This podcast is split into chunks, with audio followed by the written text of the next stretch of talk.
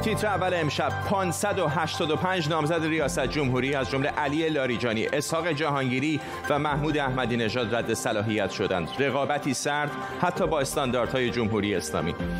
شروع دور پنجم مذاکرات احیای برجام در وین نماینده روسیه می‌گوید این احتمالاً آخرین دور مذاکرات خواهد بود و کیست از شما که نداند من کبوتری هم اگر باشم هرگز آموخته قفس نمی‌شوم. اسماعیل خویی شاعر سرشناس ایرانی در 82 سالگی درگذشت. به تیتر اول خوش آمد.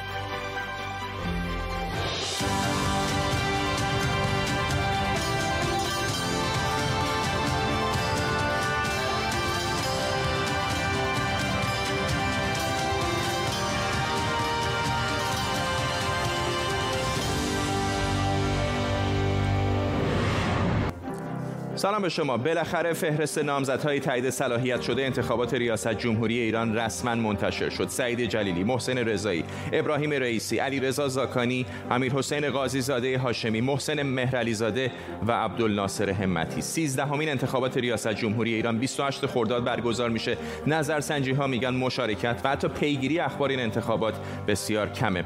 در میان نامزدهایی که صلاحیتشون تایید شده از نامزدهای شاخص جناح موسوم به میانه رو یا اعتدالگرا و اصلاح طلب خبری نیست. هرچند مهرعلی زاده به اصلاح طلبان نزدیک و همتی به میان روها بقیه به جناح اصولگرا نزدیک هستند. اصلاح طلبان افرادی مثل محمود صادقی و تایزاده را داشتن. احمدی نژاد به عنوان یک جریان سوم شرکت کرده بود و گروه نزدیک به روحانی هم جهانگیری و محمد شریعت مداری و جناح موسوم به محافظه کار هم طیف گسترده از محسن رضایی گرفته تا ابراهیم رئیسی و سعید جلیلی رو نامزد کرده بودند. از میان کسانی که رد صلاحیت شدن شاید دو نفر بیشتر جلب توجه کنند. علی لاریجانی که هم حدود چهل سال سابقه در پست‌های کلیدی داشته هم نفوذ زیادی در نهادهای اصلی کشور داره هم به خامنه ای نزدیک بوده و هم از حمایت بخشی از روحانیان هم برخورداره. اما نفر بعدی که کمتر کسی احتمال می‌داد تایید صلاحیت بشه محمود احمدی نژاد بود که خودش دو دوره رئیس جمهوری ایران بوده و این روزها چهره جنجالی تری هم شده. البته احمدی نژاد که عضو مجمع تشخیص مسلحت نظام هم هست در انتخابات قبلی ریاست جمهوری هم ببخشید رد صلاحیت شده بود. علیرضا نامور حقیقی از تورنتو به ما پیوسته قرار بود. آقای داوری عبدالرضا داوری از نزدیکان آقای احمدی نژاد هم به ما بپیونده. ممکنه در ادامه بیان. هنوز خط اسکایپشون برقرار نشده با آقای نامور حقیقی. شروع می‌کنم. آقای نامور حقیقی همه اونهایی که هنوز یک سورکوی امیدی هم داشتن که انتخاباتی بالاخره در ایران در جریانه حتی با خود استانداردهای جمهوری اسلامی هم به نظر میاد که دیگه واقعا اسم انتخابات رو نمیشه روی این گذاشت. میشه؟ با سلام خدمت شما بینندگان محترم و آقای دکتر داوری وقتی که اومدن. به حضور انورتون که عرض کنم چند تا نکته تو انتخابات مشخص شد که بخشش هم همون مسئله مفهوم انتخاباته. ببینید برخی بسیار از پیش ها هم خود من قبلا گفته بودم سپاهی ها محلی از اعراب در این انتخابات نداشتن و اون تصوری که فکر نظامیان قدرت به دست می‌گیرن نشد یا رد صلاحیت شدن یا اینکه خودشون فهمیدن و استفاده دادن بنابراین اون پروژه که فکر می‌کنن نظامیان قدرت دست می‌گیرن عملا منظر شد. دوم که مسئله انتخابات همونجور که شما میفرمایید انتخابات موقعی معنی داره که به حال جناهای سیاسی و گروه های اجتماعی مردم نماینده رو در انتخابات پیدا کنه. کاری که شورای نگهبان کرده عملا این این مسئله رو خونسا کرده. و در این حال از دو تا بحران عظیم داره پرده برمیداره. بحران اول این است که با رد صلاحیتی که الان صورت گرفت شما الان ببینید تمام قوای مجریه بعد از انقلاب عملا رد صلاحیت شدن. یعنی آقای میرحسین موسوی که در حصر آقای احمدی نژاد که رد صلاحیت شد آقای خاتمی خودش نیومد و یعنی رد صلاحیت می‌شد آقای هاشمی رفسنجانی که رد صلاحیت شد و آقای جهانگیری هم با رد صلاحیتش که سری قبل تایید شده بود در آقای روحانی رو رد صلاحیت کردن. یعنی دولت روحانی رو رد صلاحیت کردن.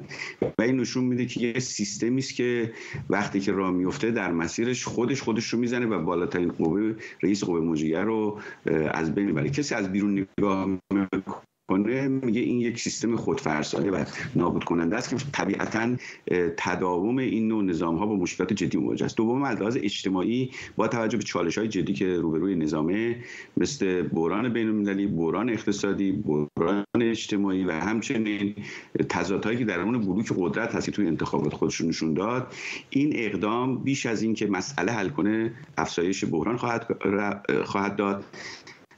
و در مجموع به نظر می‌رسه بعد از بیانیه گامی به آیت الله خامنه ای داره سیستم یک ریبرند می‌کنه موقعیت رو عوض می‌کنه که نمونهش رو در انتخابات مجلس دیدیم در انتخابات ریاست جمهوری دیدیم. هدف این است که قدرت مرکزی تمرکز پیدا کنه و بتونه برخورد کنه. مشارکت مسئله اساسی براشون نیست مسئله تمرکز در قدرت مجریه است و در این حال حل مسئله میفرمایید مشارکت واسهشون دغدغه نیست. الان که به نظر میاد حتی رقابت داخل حاکمیتی هم خیلی براشون دغدغه نیست. جامعه جهانی هم که واقعا منصف باشیم کسی به عنوان یک انتخابات آزاد به انتخابات در ایران نگاه نمی‌کنه. پس اصلا چرا حکومت این مسائب انتخابات و آوردن صندوق های رای رو اینا رو بر دوش می‌کشه؟ به جای اینکه رهبر ایران بگه که فلان کس نامزد مورد علاقه من هست و انتخابش بکنن. بله ببینید سه تا سه تا عنصر در انتخابات نقش می‌تونه داشته باشه. موقعی که انتخابات مسئله و مشکل داشته باشیم مردم برای حل مشکلشون وارد انتخابات بشن که داریم. مسئله دوم اینه که انتخابات رقابتی باشه که الان رقابتی محدودم که قبلا بود عملا برداشته شد. و مسئله سوم امید به آینده است. هر سه تا الان در این کاندیداهایی که وجود داره مفقوده. علتش اینه که روحانیت بلوک روحانیت کلا به مناسک خیلی اهمیت میده. حالا این یعنی فرم خیلی بیشتر از محتوا اهمیت داره. بنابراین فرم برگزاری انتخابات چیزی که در دهه 60 هم بود. در دهه 60 هم مردم رفتن با این صندوق رفت. به جز سالهای اول خب مردم حمایت می‌کرد انقلاب حضورشون در خیابان حضورشون در صندوق خیلی مسئله مهمی بود. ولی بعد از 76 که صندوق از کنترل خارج شد دوباره الان برمیگردونن اون فرم برای روحانیت اهمیت خیلی اساسی داره. دلایلی هم که رد صلاحیت کردن مثلا فیلم مثلا در مورد آقای لاریجانی شما ایشون گفتن فرزندشون در خارج خب فرزند آقای در اتریش بود موقعی که ایشون رئیس شد. حتی یه پسرش فامیلش رو هم عوض کرد که با هویت پدرش اصلا شناخته نشه. چون فاصله داشت به لحاظ ارزشی باهاشون. و همچنین در مواردی که الان تایید صلاحیت کردن آقای همتی معلومه که بخشی از دستگاه های حکومتی بهش گفتن برو ثبت نام کن برای که نه گفتگویی کرده بود نه با کسی صحبت کرده بود. چون حضور در انتخاباتی حضور جریانیه. همینجوری که تهیه کسی نمی‌تونه بیاد. چون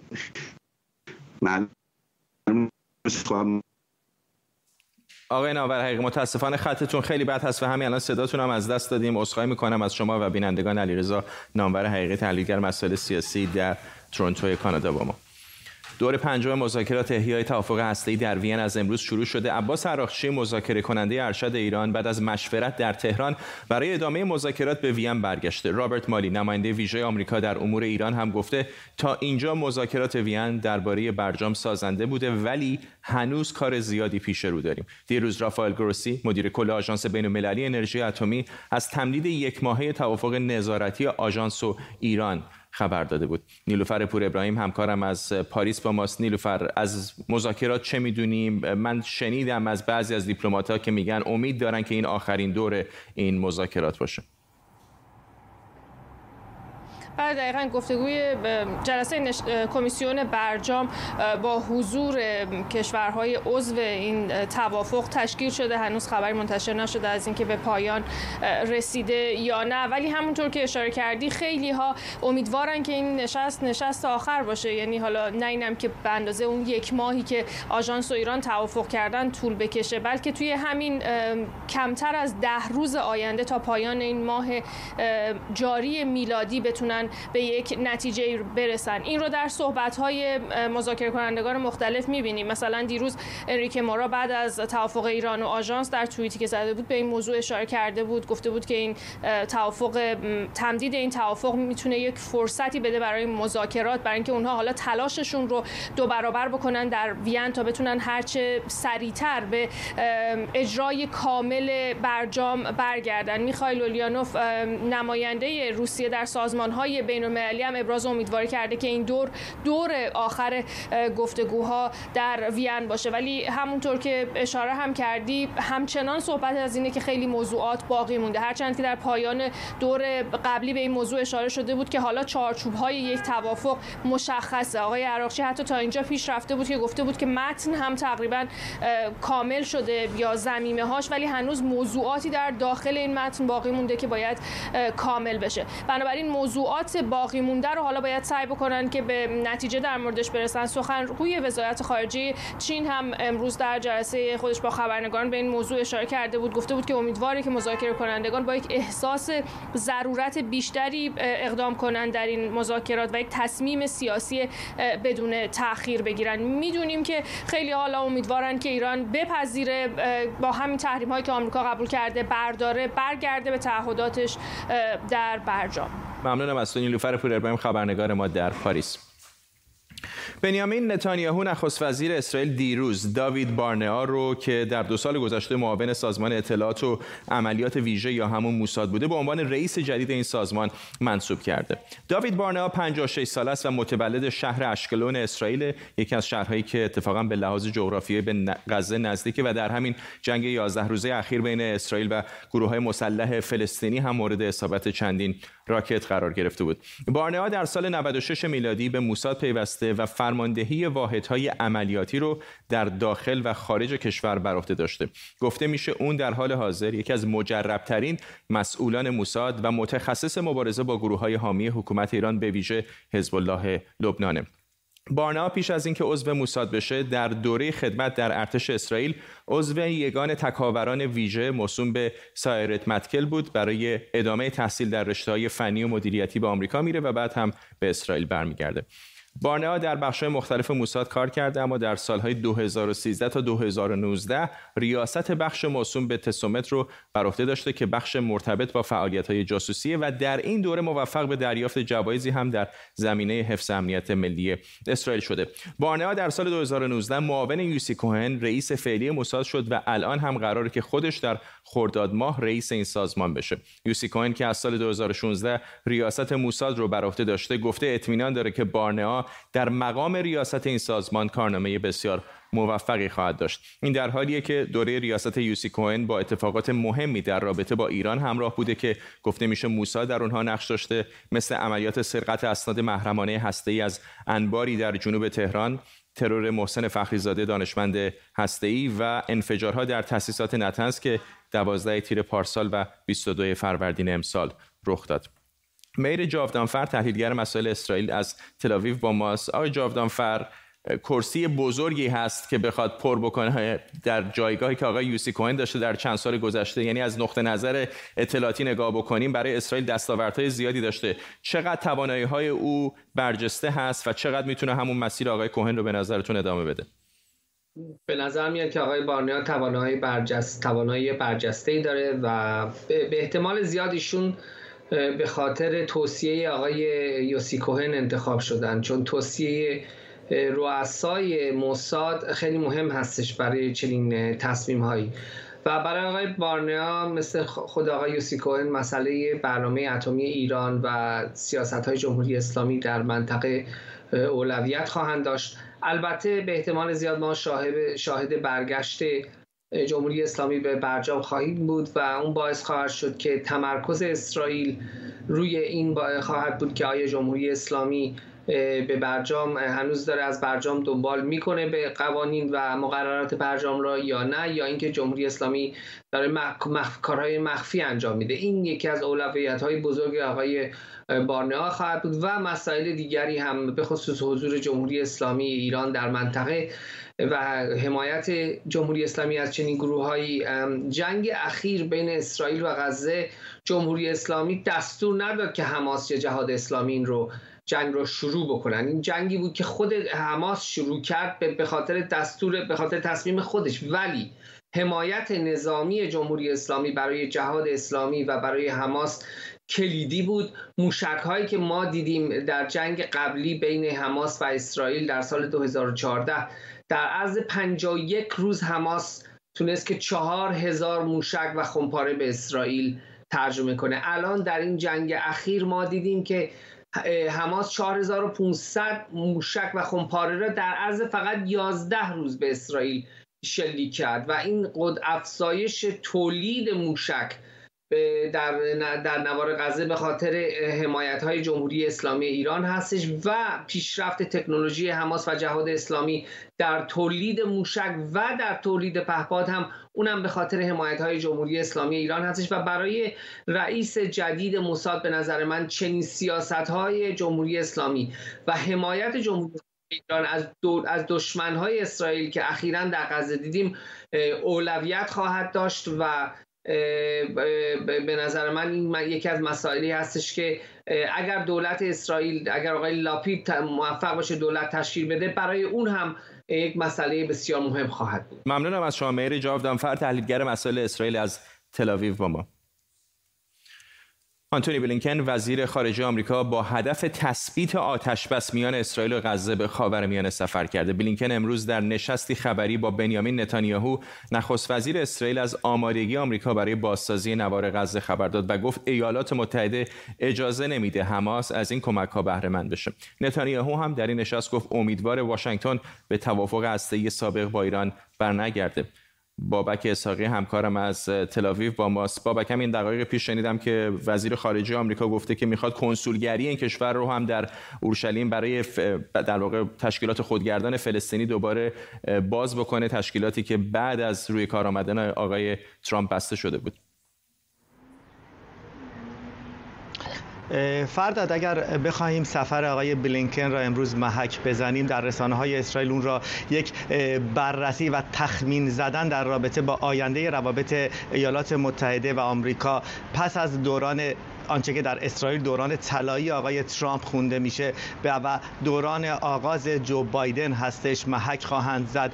و اگر بخوایم پاسخی را خیلی سریع در این رابطه بدیم دیدار آقای بلینکن و محمود عباس ابو مازن رئیس تشکیلات خودگردان فلسطینی است که دقایقی پیش به پایان رسید و در این ملاقات آقای بلینکن اظهار داشت که کنسولگری فلسطین را که در واقع همان سفارت حکومت خودگردان فلسطین هست در اورشلیم شرقی دوباره بازگشایی خواهد کرد. این کنسولگری در سال 2018 توسط آقای ترامپ بسته شده بود و تمامی کمک های مالی هم به اونها قطع شده بود. در ضمن آقای بلینکن اظهار داشت که به صورت خیلی فوری 5.5 میلیون دلار به نوار غزه برای بازسازی پس از جنگ کمک خواهد کرد. 32 میلیون دلار را در ادامه به حکومت خودگردان فلسطینی خواهد داد و در آخر سال 2021 75 میلیون دلار دیگر نیز به سازمان ها و تشکیلات فلسطینی خواهد داد.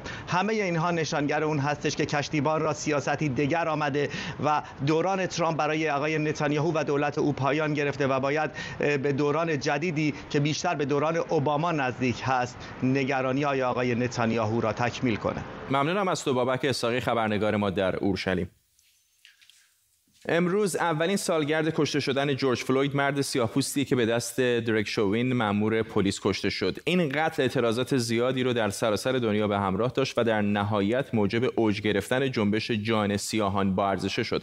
آقای شوین ماه پیش به دلیل قتل جورج فلوید از سوی هیئت منصفه دادگاه مجرم شناخته شد. امروز قرار بود که جو بایدن رئیس جمهوری آمریکا هم با خانواده فلوید در کاخ سفید دیداری داشته باشه. ماهرخ غلام حسین پور. همکارم از واشنگتن دی سی با ماست. ماهرخ علا رقم اینکه حکم دادگاه در واقع به نفع خانواده آقای جورج فلوید تمام شد اما این تنش های نژادی در آمریکا همچنان زنده هست. بله فرداد من روزنامه های امروز رو تورق کردم مطالب متنوعی در این مورد منتشر شده نیویورک تایمز نوشته که بی تردید جامعه آمریکا از سال گذشته تا الان تغییر اساسی کرده و این اتفاقی که رخ داد یک اتفاق تازه و سرفصل تازه‌ای در اعتراضات نژادی در آمریکاست. ولی در عین حال هم گفته ما نمی‌دونیم این اتفاقی که افتاد تا چه حد می‌تونه تغییر ساختاری ایجاد کنه ولی همین اندازه که تونسته میلیون ها انسان رو به سطح خیابون بکشونه تا نسبت به رفتار بیرحمانی پلیس اعتراض کنن قانونگذاران رو وادار کرده تا نگاهی به قوانین بیاندازن. اعضای شورای شهر خواستار اصلاحات شدن و در مواردی بودجه پلیس بازنگری شده. در برخی ایالت ها قانون ممنوعیت گرفتن گردن تصویب شده. اینها رو حرکت های رو به جلویی می‌دونن. همزمان با این نمایندگان دموکرات خواهان تصویب یک قانون ملی و فدرال شدن با این استدلال که با توجه به گستردگی جغرافیایی آمریکا و وجود ادارات متعدد پلیس ما نیازمند یک وحدت رویه در این زمینه هستیم. پیش از این پرزیدنت بایدن موافقتش رو با تصویب این قانون ملی اعلام کرده بود و حتی پیشنهاد داده بود که اگر بشه تا امروز که سال مرگ آقای جورج فلوید هست بشه این قانون به تصویب برسه ولی با تورق روزنامه ها من تصور نمی کنم که امروز کماکان خبر تازه‌ای در این مورد داشته باشیم. ممنونم از تو ماهرخ غلام حسین پور. همکارم از واشنگتن دی سی با ما. اسماعیل خویی شاعر نامدار ایرانی درگذشت. شاعری که چندین نسل از ایرانیان با شعرهای او خاطره داشتند. او که از مؤسسان کانون نویسندگان ایرانه در هر دو حکومت قبلی و فعلی ایران مغضوب بود و از اوایل دهه شست خورشیدی در لندن زندگی می‌کرد. خویی در کنار احمد شاملو خسرو گل سرخی و برخی دیگر از شاعران چپگرا به شعر انقلابی پروبال دادند. او همچنین از نخستین کسانی بود که فتوای خمینی علیه سلمان رشدی نویسنده کتاب حیات شیطانی رو به شدت محکوم کرد. از او دهها مجموعه شعر چاپ شده که بیشترشون رو در تبعید و اینجا در لندن سروده. حسین رادور زنگنه پژوهشگر علوم انسانی از لندن رادور زنگنه ببخشید پژوهشگر علوم انسانی از لندن. با مساق رادور زنگنه. می‌دونم که شما تحقیقات زیادی در مورد کارهای او کردید مستندی در حال ساخت هستید درباره او. چه ویژگی داشته آقای خویی من هم سلام عرض می‌کنم و از تسلیت دارم خدمت شما. همه فارسی زبانان به خصوص سبای عزیز همراه همیشگی پدر و یادگار اسماعیل خویی صحبت کردن در مورد آقای دکتر خویی در مدت کوتاه بسیار دشواره. ترجیح میدم صحبت های تخصصی در مورد آثار و آرایشون رو به کارشناسان بسپارم و تجربه خودم رو در دو سال گذشته با شما به اشتراک بذارم. من در دو سال گذشته بختیار بودم که به صورت مدام با دکتر اسماعیل خویی در ارتباط باشم و به عنوان یک دانش آموز بینایت ازشون آموختم چه در حوزه فلسفه و شعر و چه از بینش عمیقشون درباره زندگی انسان و هستی. در واقع این شانس رو داشتم که با خودشون و آثارشون زندگی کنم. ضمن در این دو سال اجازه داشتم که آرایشگر سیمای ایشون باشم و نتونستم عمل بکنم که اصلاح سر صورتشون در این دو هفته پیش رو بود که عجل مهلت نداد. اسماعیل خودی توجه ویژه‌ای به جوانان داشت. شاید یکی از مسائلی که من خیلی در این دو سال دیدم این بود. منزلشون همیشه محفل جوانا بود. شعر میخوندن نقد می‌کردن نقد می‌شدن. و به همه فرصت می‌داد و متواضعانه می‌گفتن که من از جوانها آنچه رو که در این هشتاد سال نتونستم پیدا بکنم یا بفهمم میآموزم. به حال ایشون اسماعیل خویی آزاده بود آزاده زیست و خاطرم هست زمانهایی که دل سرد می شدم به من که نصف عمر ایشون رو داشتم امید می‌داد که بینم ادامه بدم. ناامید نشم امیدوارم که قدرشون بیشتر دونسته بشه تحقیق بشه راجبشون و آنچنان که شایستشون هست گرامی داشته بشن حسین رادور زنگنه پژوهشگر علوم انسانی از لندن ممنونم از شما. ای مردم ما را به جز اندیشه و دانش بیرون شدی از محلکی دام شما نه. بس مدرسه هر سوی به سرتاسر ایران واباد. ولی مکتب اوهام شما نه. وادا که به بازار جهان دکه هر دین واماند و دکانک اسنام شما نه. ای تا به سیاست کسی اعدام نگردد تدبیر سیاسی به جز اعدام شما نه. از بخشش خسمان خدا خواهم از خلق نام همشان می‌برم و نام شما نه.